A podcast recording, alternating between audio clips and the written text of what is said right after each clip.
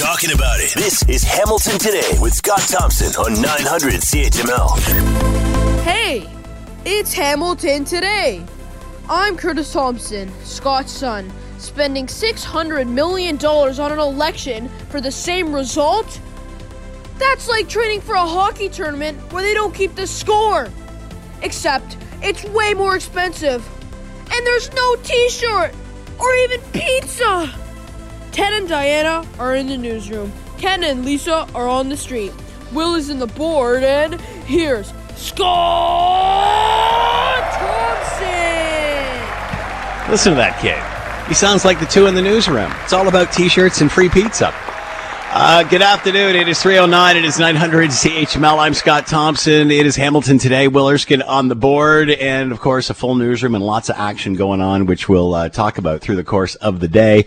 All right, we got another jam-packed show today. Let's talk about the poll question of the day and yesterday's. How do you feel about the election results? 53% good, which I can understand that 53% of you spending feel good about spending $600 million and ending up in the same place. I get that. And the poll question for today, will the new vaccine system, the new vaccine certificate system, lead to confrontation? I'm guessing that this will be a high saying yes, a high amount saying yes, simply because people are anticipating confrontation. But I don't see how this is any more confrontational than asking for your ID at the door, other than you're there to debate the issue, not the identification. What have you got so far with this, Will? We have 75.2% of people saying, yes, this will lead to a rash of confrontations with customers. 24.8% saying no. I don't think it will. I think cooler heads will prevail. And at the end of the day, the majority of the people are vaccinated. And you know, we were talking about this earlier on in the week. 85% have got the first shot. 79% are fully vaccinated. So think about that. If 85% have got the first shot, chances are they're going to get the second shot, or why bother? So that leaves 15% of the population. 5% of the population probably can't get it for medical reasons. 5% of the population aren't going to get it for human rights issues, whether it's religion or whatever their, decision is, but through the charter, they have that right. And the other 5% are anti-vaxxers who you're never going to convince anyway. So, anything we get above 85% is going to be phenomenal. And again, I remember at the beginning of this pandemic, anything you got over 60%, they thought was going to be obviously a success story. So we're going to watch this as the week progresses and exactly what happens. My wife rolled out the new app, or not the app, because that's not available for another month, but whatever you download now, because she was going out for lunch on a business thing, believe it or not, and it was quite easy. She said it was, like a 2 or 3 step program process. You need your health card and of course some ID, and other than that, you're off and running. So, and then 1 month from now, you'll get a digital DR code version of that same sort of thing. So I really can't see this continuing to be a massive issue as we move forward. I think there's going to be some bugs and such, but other than that, I think it will just die down like a number of these other issues. Feel free to jump into the conversation. We would love to hear from you. Send us a note, Scott Thompson at 900CHML.com, and the phone lines are always open at 905-645-3221, *9900 on your cell. All right, lower turnout in this election. We'll talk about that coming up in just a sec. First, we've got Steve on the line. Steve, what are your thoughts in all of this? Well, low voter turnout is a problem. Now, I have a little bit of a proposal. It's right off the wall. I don't know if it's going to stick or not. But if you can determine, you can have a vote a week ahead of time, then why can't we make a vote that is almost like going to be guaranteed 100%, just like they do in the city of Hamilton, or any other city for that matter, where you have public and you have separate schools. You donate your money by your tax dollars to what school you want to see done. Now, saying that, let's just go forward and say, let's do that with the federal government and say, I don't want to have liberals, so I'm going to give my tax dollars to the whatever brand it is that you want to buy. Wow, that's an interesting concept, but I think at the end of the day, simply the richest party would win, and the richest party would determine the fate. I'm not sure that would work, but it's an interesting idea. Thanks for the call, Steve. You're still only one vote by your taxes. It's not about the money. It's about the taxpayer. Interesting concept. Thanks for the call, Steve. Much appreciated. Feel free. 905-645-3221. Start 9900 on your cell. Let's bring in Darryl Bricker, CEO of Ipsos Polling, and is with us now. Darryl, thanks for the time. Hope you're well. Doing well. Hope you are too. Low voter turnout. Can this all be blamed on a global pandemic? Yep. Yeah. Yeah, and the reason is because we know that in the last two elections, 2015 turnout was 69%. Very, very high. Since 2000, we haven't had higher. And in the last election, which was nearly identical to this one, it was 66. So we were at 58. I think we're going to probably top out when we get all the votes counted, somewhere around 59, which, by the way, is not the lowest we've had. I mean, 2008 was actually lower. It was just a little bit lower. But no, this was the pandemic. And we know that, Scott, because we asked people on surveys, are you worried about going and voting in person? And 25% of people said that they were. And we actually saw that they looked at other methods for getting out there to vote. So advanced polling was up 18%. We saw a huge increase in mail-in ballots. So people were really trying to manage their safety in this situation. So I would expect that once we come out of this pandemic and we get back to things looking more regular, whatever that's going to be, whatever the new normal is going to be, I think we're going to see voter participation snap back to where it was before. It almost seemed like the vote was suppressed. I mean, we had less polling stations. I mean, Toronto was a perfect example of that. When you have a situation where there's less opportunity, whether it's a pandemic or the number of stations, what have you, who does that benefit? Does that benefit the incumbent or the challengers? Well, it's hard to say which is who it actually benefits. Normally, it's when you look at voting on a demographic basis, it's older people who tend to vote more, and that tends to be for the Conservatives and for the Liberal Party. The NDP and Green Party tend to suffer as a result of this. But it is interesting. Even though we're having this conversation, there's no big conversation in the country about whether or not the election was fair or unfair. People have basically just accepted the results. And, you take a look at the United States in the last election, in which their turnout was actually off the charts. It was, around 70%, even increased over the last election they did in 2016. And all the difficulties they had about whether or not the election was fair there. In Canada, nobody's even raised that question. Do you find that surprising, Darryl? Because, again, If there were less polling stations in the United States, they would be screaming that you were suppressing the vote. How could Elections Canada have given the okay for all of this without all of us knowing, if we go through with this, here's what's going to happen? For example, in Toronto, instead of having 100 polling stations, we're going to have less than 20. I mean, that is an election with a suppressed vote, is it not? Yeah, I think somebody could make that argument. I mean, because clearly what happened in this election is we went back to a level of turnout that is really, really much lower than we saw in the last two elections. So it actually is somewhat surprising that nobody's raised this. We did ask people whether or not they thought the election could be fair, and there was a significant number of Canadians who thought there would be problems with fairness. But it's really interesting that there's no hullabaloo in the country about that. Maybe it's because we ended up in the exact same place as which we started, Darryl. If someone else had the winner, someone had got a majority, someone else a minority, then this might be a different conversation. Your thoughts? Yeah, I think that's probably true, but also I think it was pretty consistent with almost exactly consistent with what the polling was finding. So people had an expectation as to what the outcome was going to be. It did match the last outcome, so exactly as you said, there's no reason to believe that there was any systematic monkeying around with the system to help any of the political parties. But we did see in our survey research that there was some concern about the potential for that. Doesn't seem to have been realized. And kudos to the pollsters, because you were all pretty close this time. It was pretty accurate, wasn't it? Yeah, I know. I hear it all the time. You guys always get it wrong. No, we mostly get it right. But the one time that there's a slip up, you hear about that forever. Oh, Schadenfreude and the polling business, they go hand in hand. So what stands out for you in this pandemic election now that it's behind us? What do you see different, when you look back at all the other elections that you've covered? Well, there's a well-worn political consultant trope and media analyst trope about elections, which is it doesn't matter how they're called, people get over it really quickly, and it doesn't factor into the results in the end. Not true. That's that whatever trope that is, it's clearly not the case in this election. I mean, 56% of Canadians told us at the start of the election they didn't want to be doing this. By the end of it, it was 70.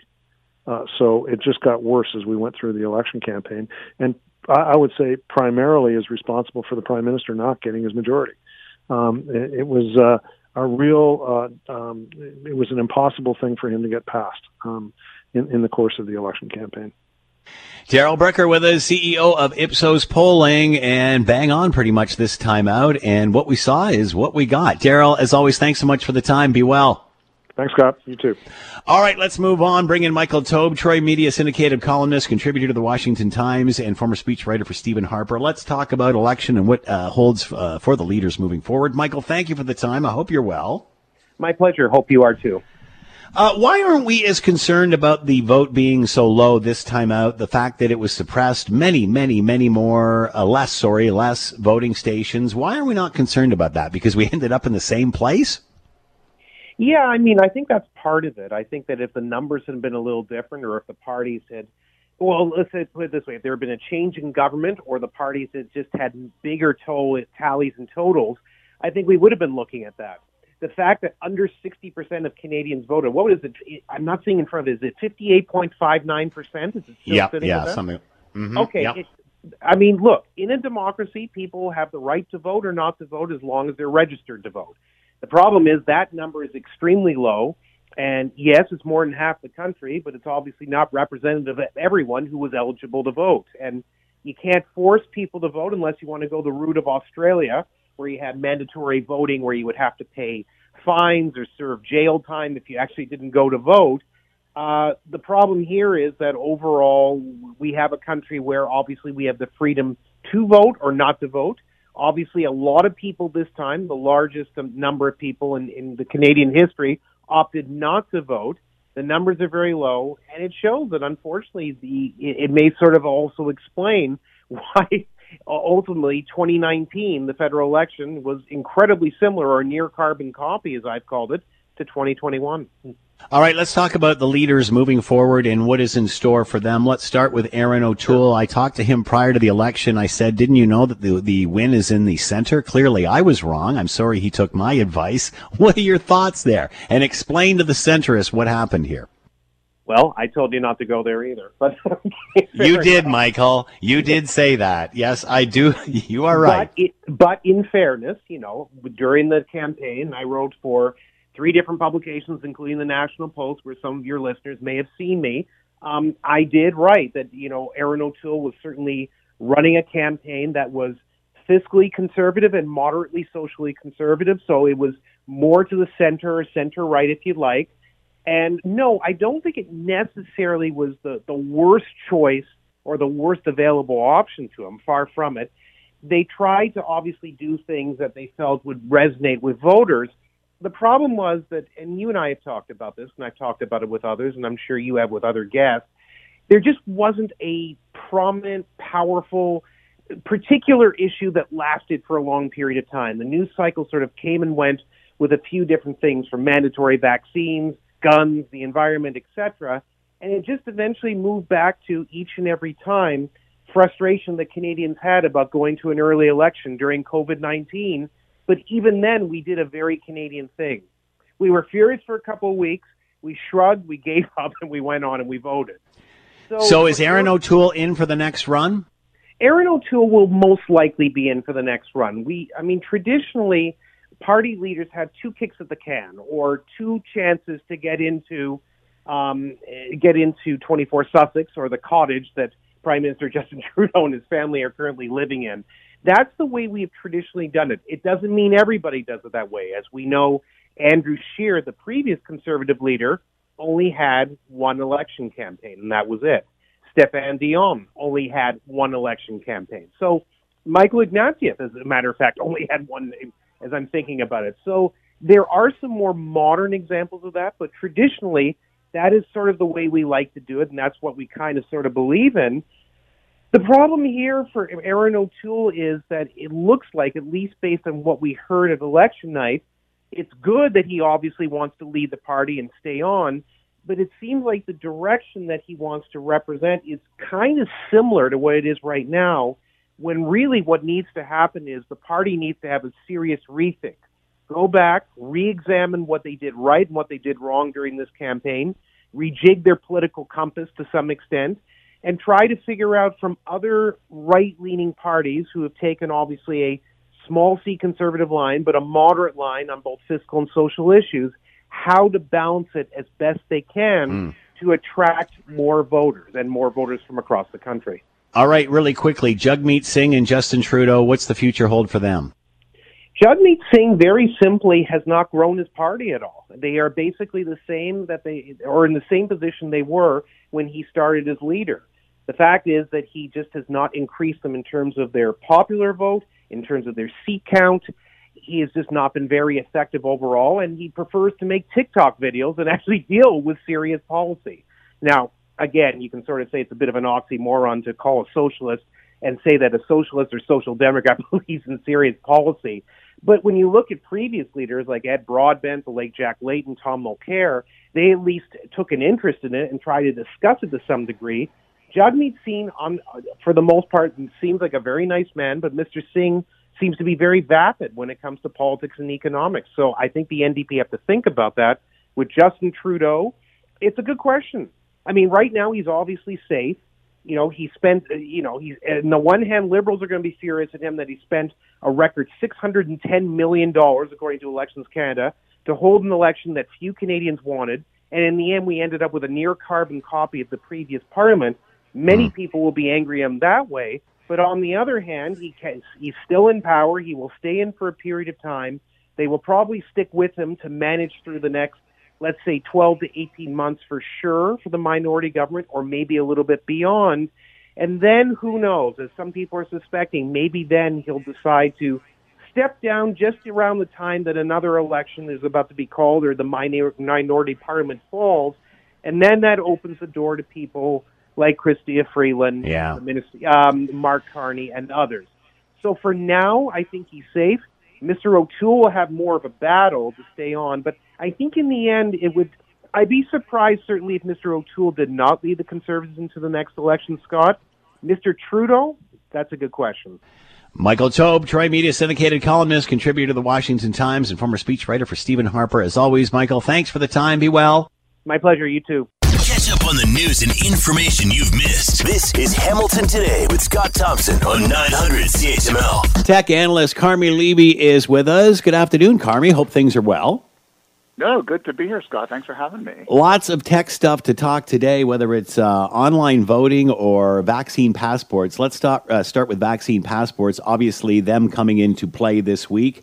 Your thoughts on this? We all certainly know the debate on whether we need one and what has gotten us to this point, but will the hysteria die down here, Carmi, now that we have these? What are the challenges moving forward? Well, I think the hysteria will die down as soon as people realize, and the vast majority of people already do kind of get that this is just one of the things that we're going to need to have in our pocket, so to speak, to ensure that we can maintain a balanced, safe, out in public life. And that if we want to return to some sense of normalcy, this is one of the things that we're going to have to do. We, when we go into the Costco, we have a Costco card. We all know that that's sort of part of the deal.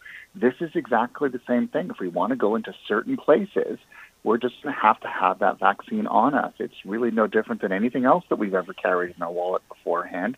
And despite the objections of the vocal minority, I think the vast majority of us understand that this is a reasonable thing for us to be doing in what really are very, unreasonable, illogical times. So I think it will die down. It'll just become part of that so-called new normal, and we'll all just move on. You bring up an interesting analysis with a Costco card. We don't see people protesting outside of Costco because they can't get in without a card.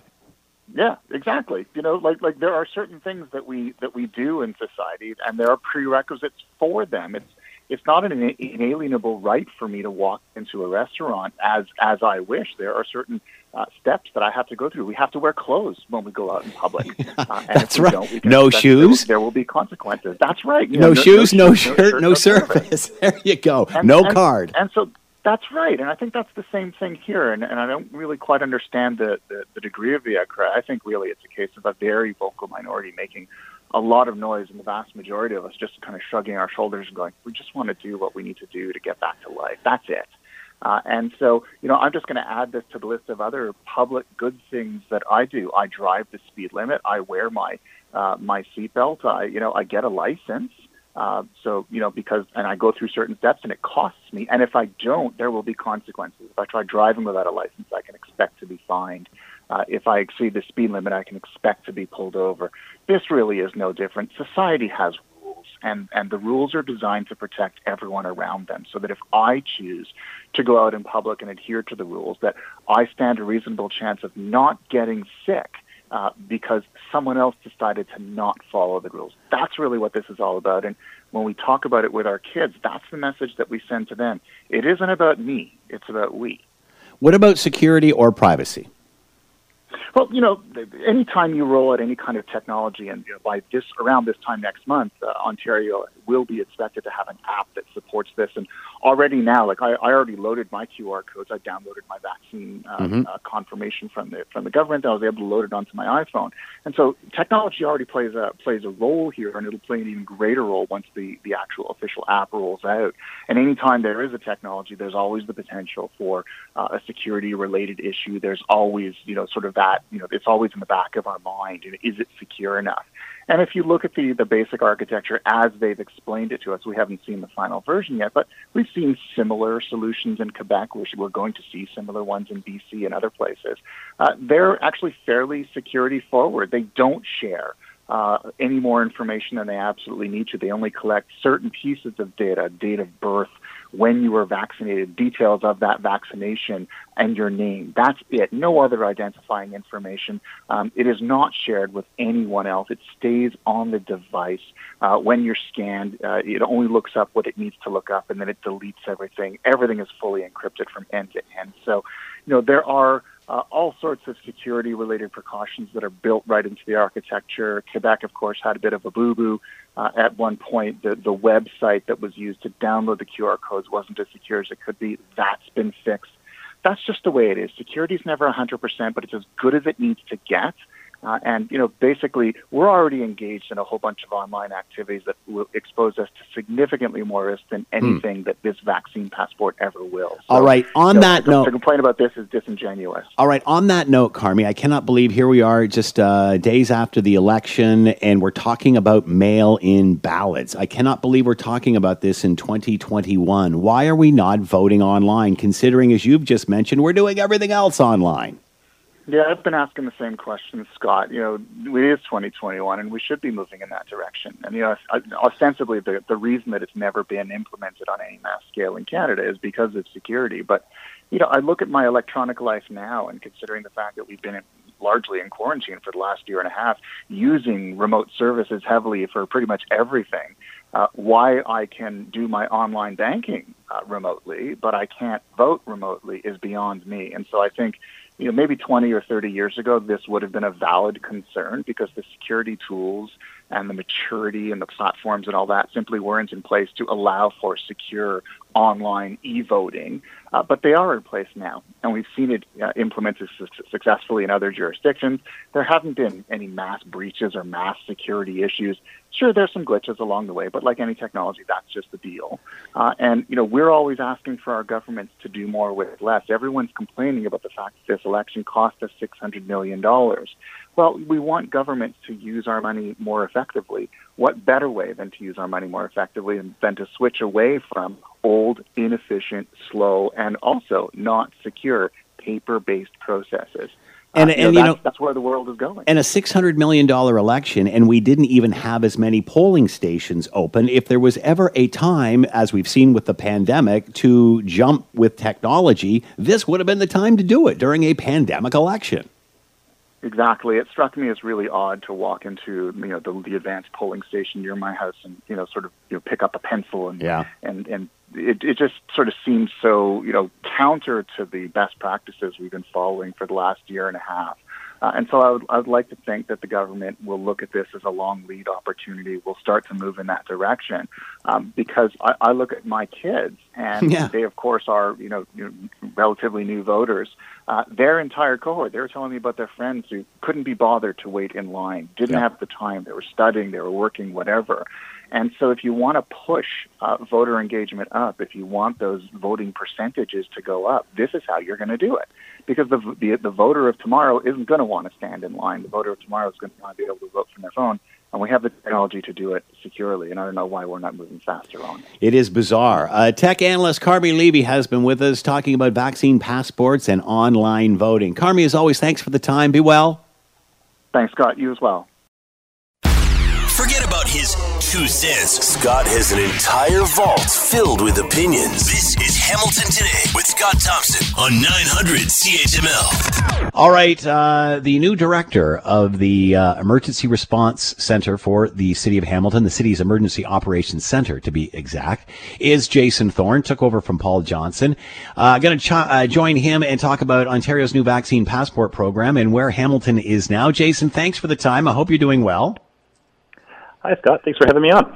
So, obviously, we remember talking to Paul Johnson at length during the early stages of this pandemic. How are you adjusting into this role? Paul has left very big shoes to fill, I will say, but I have been part of the Emergency Operations Centre since day one. There is quite a great team of city staff who are part of that, so the work and the responsibility doesn't rest on any one person's shoulders, and the rest of that team is still there. So I got a lot of great support around me.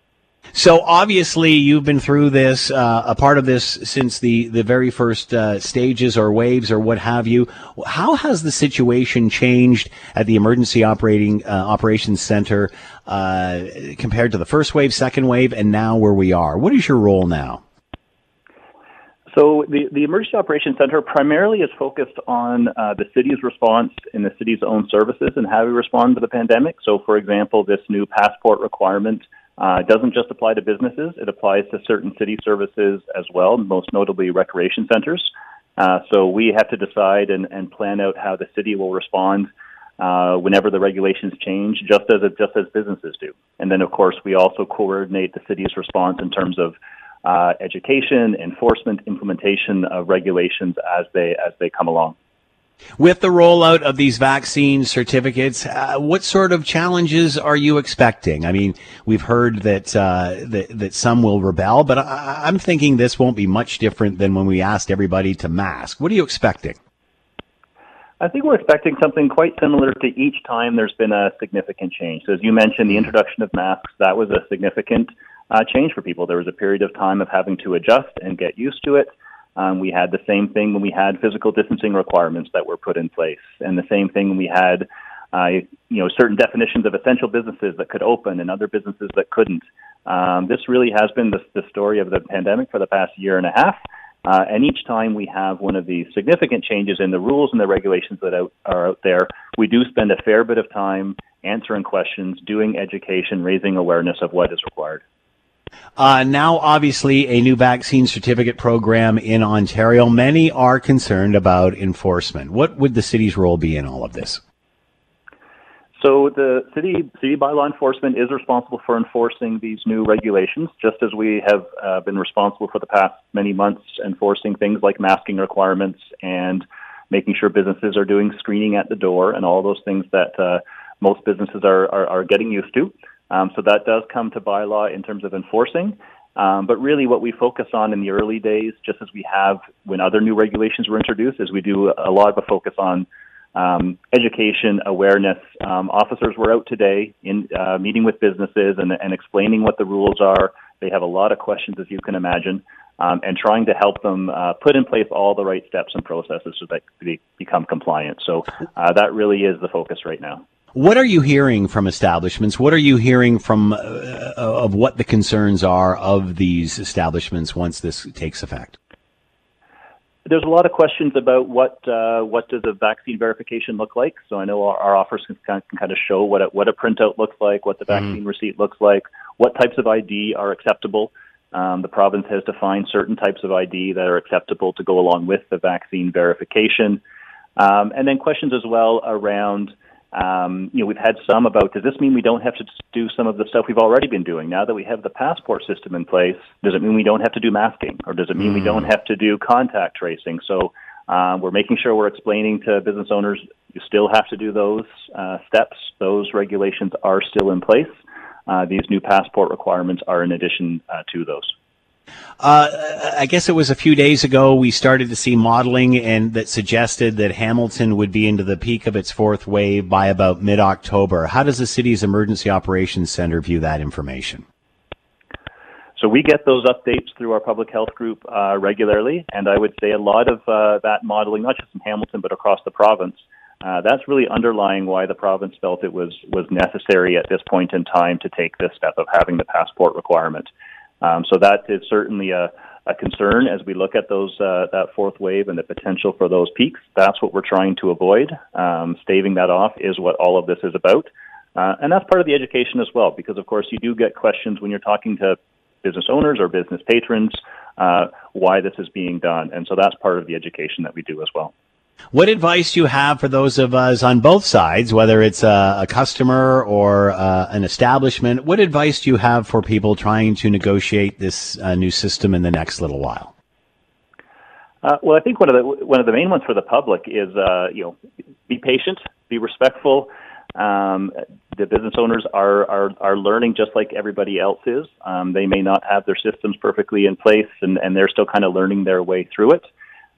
Be patient with the fact that it may take you a little bit more time to get into a business. Or we've been saying with our recreation centers, we will be screening people as they come into recreation centers. So you might have to arrive a little bit early. So plan what time you're getting there, plan your drop-off times.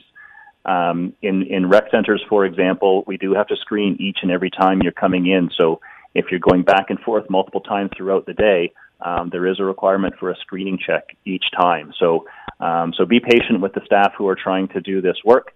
It is really important work, and what we've heard from the first day of operation, at least, is the public has been very understanding of what the businesses need to set up, and so far, at least, we're having a pretty good response rate. Jason Thorne with us, the city's Emergency Operations Centre Director, talking about the new vaccine certificate program and how we make adjustments here in Hamilton. Jason, thanks for the time. Much appreciated. Good luck. Thanks very much. I'm sure we will talk again. Yes, we will, for sure. Dr. Zain Chagla is with us, infectious disease specialist with St. Joseph's Hospital and an associate professor in the Division of Infectious Diseases and the Department of Medicine with McMaster University. Good afternoon, Doctor. How are you today? Hope all is well. Yeah, I'm well. How are you? I'm doing good, thank you. Let's give us a bit of an update locally. What's happening? We remember a week or two ago, Hamilton was a concern. It was a hot spot. Where is the city now in regard to cases and getting those people vaccinated? Yeah, I mean, there's been a lot of work, I think across the province, but in Hamilton specifically, there was a case growth we saw 2 to 3 weeks ago that we attributed to a lot of outbreaks, and much of that seems to have cooled off, and so we are seeing case rates that were very similar to earlier in the summertime, and I think that's being seen provincially as well. There have been great efforts to do a lot of last-mile vaccine campaigns to try to get some of those populations in some of the worst FSAs vaccinated. It's certainly not at the level of the province, but certainly is coming up slowly. I think obviously we're at a bit of an unstable time to say what the future holds. As we know, kids are back at McMaster, kids are back at school, and so we're all kind of just hanging tight and watching to see what happens in that sense. But, all in all, it is a little bit better than a couple of weeks ago. And given that everything is still open and we've had more interfaces, this really is the power of vaccines that's being seen in real life. And whatever we have in the population is working to keep our hospitals safe. What about hospital capacity? That's always been a concern. Where is it now? We remember hearing that some elective surgeries had been canceled. What's the capacity situation in the ICUs and in the hospitals in Hamilton? Yeah, I mean, clearly hospital ICUs weren't great prior to COVID-19. And so, you know, we are still seeing cases. There's about 180 cases admitted all across Ontario and, you know, several of those in our region. I will say, though, you know, one of the biggest pressures right now, particularly at the Hamilton General Hospital, is the provision of ECMO, which is a specific kind of life support that really can only be provided in a very small number of centers across the province. And so that ECMO is resource intensive. It often is the same machines that are used for things like cardiac surgery. And so there is a little bit of a pressure, particularly at the Hamilton General Hospital, for those patients who need ECMO. It's a small number, but they require a huge amount of care. And again, we are a regional referral center, so that means that Hamilton will take those patients in if they are from a region that doesn't have it. So, you know, there is still a lot of surgery that is still ongoing, and people are trying to keep the system as operational as possible.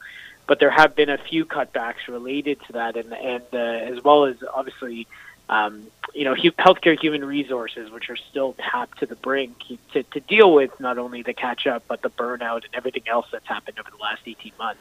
Vaccine passports go into effect in Ontario today. We certainly know that debate and what has led us to where we are now. What's the challenge moving forward with vaccine passports? Or I should say vaccine certificates.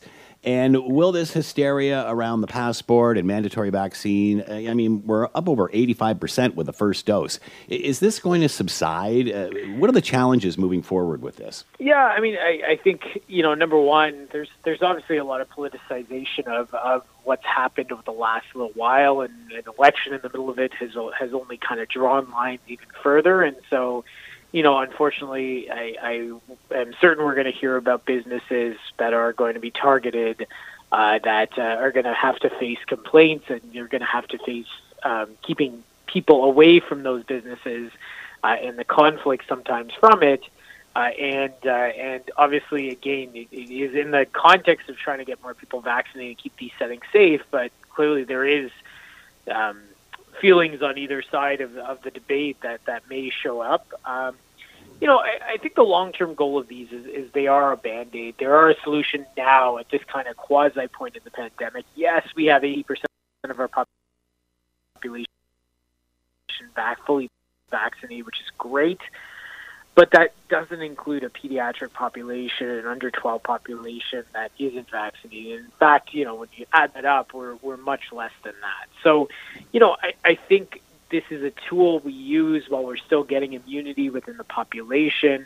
But as certainly as things improve, as we, you know, get, you know, some of our children vaccinated, as we're hearing much more news of that, you know, I think the goal then, just to protect the healthcare system more than anything else, will become much easier to tolerate. And again, you know, we're seeing the rewards of it now that we're not seeing in other provinces.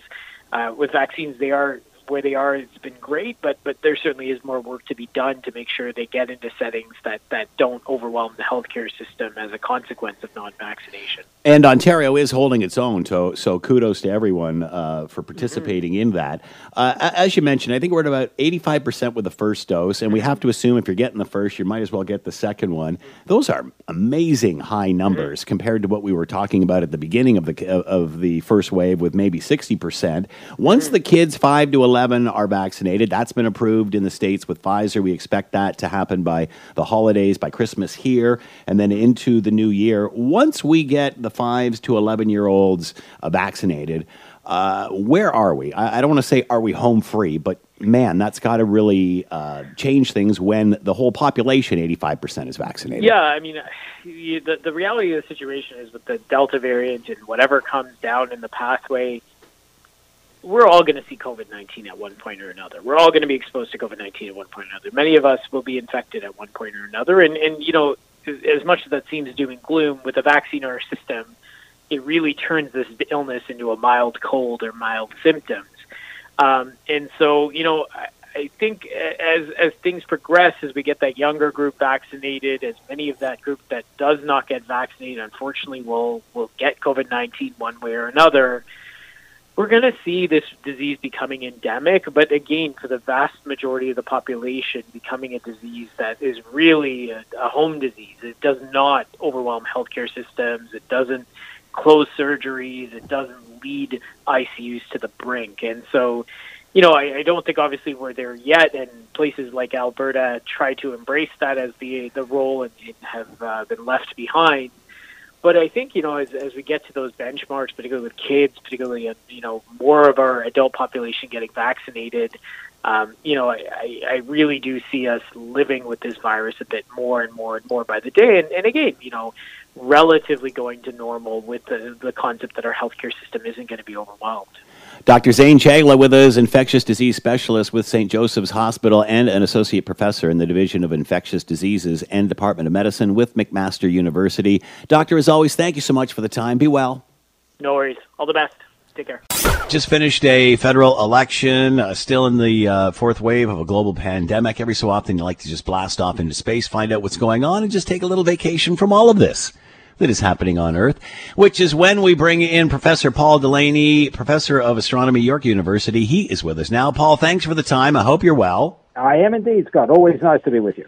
So it's interesting, this issue today about NASA splitting itself in two, because up until, well, I guess, present, back to the origins of the space program and the Apollo and the space shuttle and what have you, there is certain, I guess there's certainly been an objective in mind. But now as you add different elements of this, whether it's private investment or not, and I guess in this space, deep space versus low orbit stuff, this is a good sign, I guess, in the sense that it's branching out?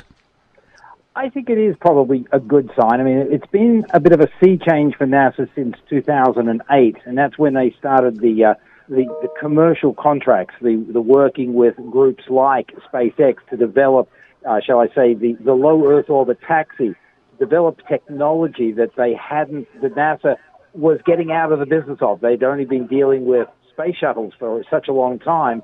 They hadn't looked much beyond that, and they turned to the private sector, and that has generated sort of, you know, the space tourism, as you say, the dichotomy in NASA's approach to near Earth and further away exploration. So is this about deep space versus low orbit, meaning higher up versus lower, or is it about private investment versus the public sector? I would argue it's probably both.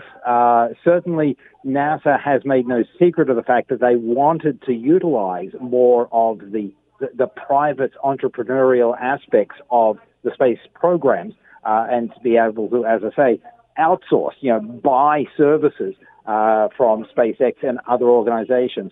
NASA, though, is wanting to look beyond low Earth orbit, if you will. Been there, done that. They want to be able to look to the moon. They want to be able to look to Mars. They want to be able to look to the exploration of our solar system. And to do that, they had to free up resources, and those resources were getting to low Earth orbit. And that's where SpaceX, Blue Origin, all the other groups are coming in. So it's both. It's both commercial versus non-commercial, as well as near versus far from Earth. So, in other words, NASA, we're into exploration, not perfecting what we've already done. I think that's true. They've become very good at going far. I mean, you know, look what they've done on Mars as far as the robotic exploration is concerned. It's fabulous. They've gone out to Pluto back in 2015. That was a marvelous mission. Their ability to mount those really exciting, scientifically rich missions, which, let's face it, SpaceX is never going to do. There's no profit in that.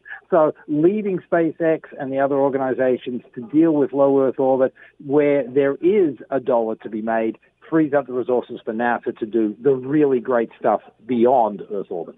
That was my next point. So it allows them to go where there is money to be made, and rather than NASA working at that level, they're freeing up funds to move forward. So I guess my question in the end was, does this mean more for NASA and heading to Mars and all that sort of thing? I think so. I think that's the right way to look at it. You know, NASA has been starved of a goal for a long time and has been, you know, shall I say, kept on a tight leash financially speaking. You know, to be able to go and explore with the technology that's needed is not cheap. And going to low Earth orbit is not cheap. You can't do everything on a dime. So they had to find resources somewhere. And as I say, you know, creating the space taxi from a commercial source was one of the best ways of doing it. Is getting away from this aspect of the industry adding more credibility to NASA? We remember the backlash when the first three, I believe, rockets went up with people on board who were not trained astronauts, and the blowback there. Less of that with this last one, and as you were saying, no doubt due to a huge benefit for charity, which was great to see. Does that play a role in any of this? Like, you know, we don't want to be in the commercial game. We want to be, you know, we're the scientists, we're moving forward. Tough question to answer. I suspect the answer is that NASA's credibility for the hard chores, shall I say, is still very high. But the last 30 years with the space shuttle going around and around in low Earth orbit, I think in many ways, while it was an investment for NASA, it wasn't a particularly successful investment. And to be able to do different things was important to NASA. And, you know, ISS is important, but it wasn't pushing the goalpost much further. And so, as I said, you know, for NASA to be able to outsource and be able to still support the ISS, but using the commercial players to do that, I think was actually a good move. I mean, they figured that out in the early 2000s, and I think it has paid dividends for them over the last dozen years. We know what we've all seen in the last year or so with this industry and such. How will this change what we see moving forward, this split? What will this look like a year or two from now? Well, we are certainly going to see an increasing number of people in Earth orbit. Last week, there was a total of 14 people in orbit between ISS, Inspiration4, and the Chinese space station. China is there to stay. The ISS is going to be there for quite a long time. With the advent of the space taxi and Dragon, you're going to see many more civilians, the amateur astronauts, in Earth orbit. You're going to see next month a Russian film crew in orbit on board the ISS. So you're going to see a lot more people venturing into space for both, you know, personal as well as sort of semi-commercial reasons, not just the scientific endeavors, which we've seen with ISS. So more people with a greater diversity of activities, that's on the calling card for the next few years. Professor Paul Delaney with us, an expert in astronomy, York University. Paul, as always, thanks so much for the time. Be well. My pleasure, Scott. Take care. All right, the next stage of space, NASA, sort of splitting in two. Well, is splitting in two. One more to venture out, the great beyond, onto Mars and such. The other, more the commercial aspect, which we've been seeing in the last year or so. Fascinating as we enter into this next phase of what space exploration is all about. As always, with Hamilton Today, we leave it to you, the good listener, to step up atop of the CHML soapbox and have the last word. Are these vaccine cards going to be able to suffice as seniors cards too?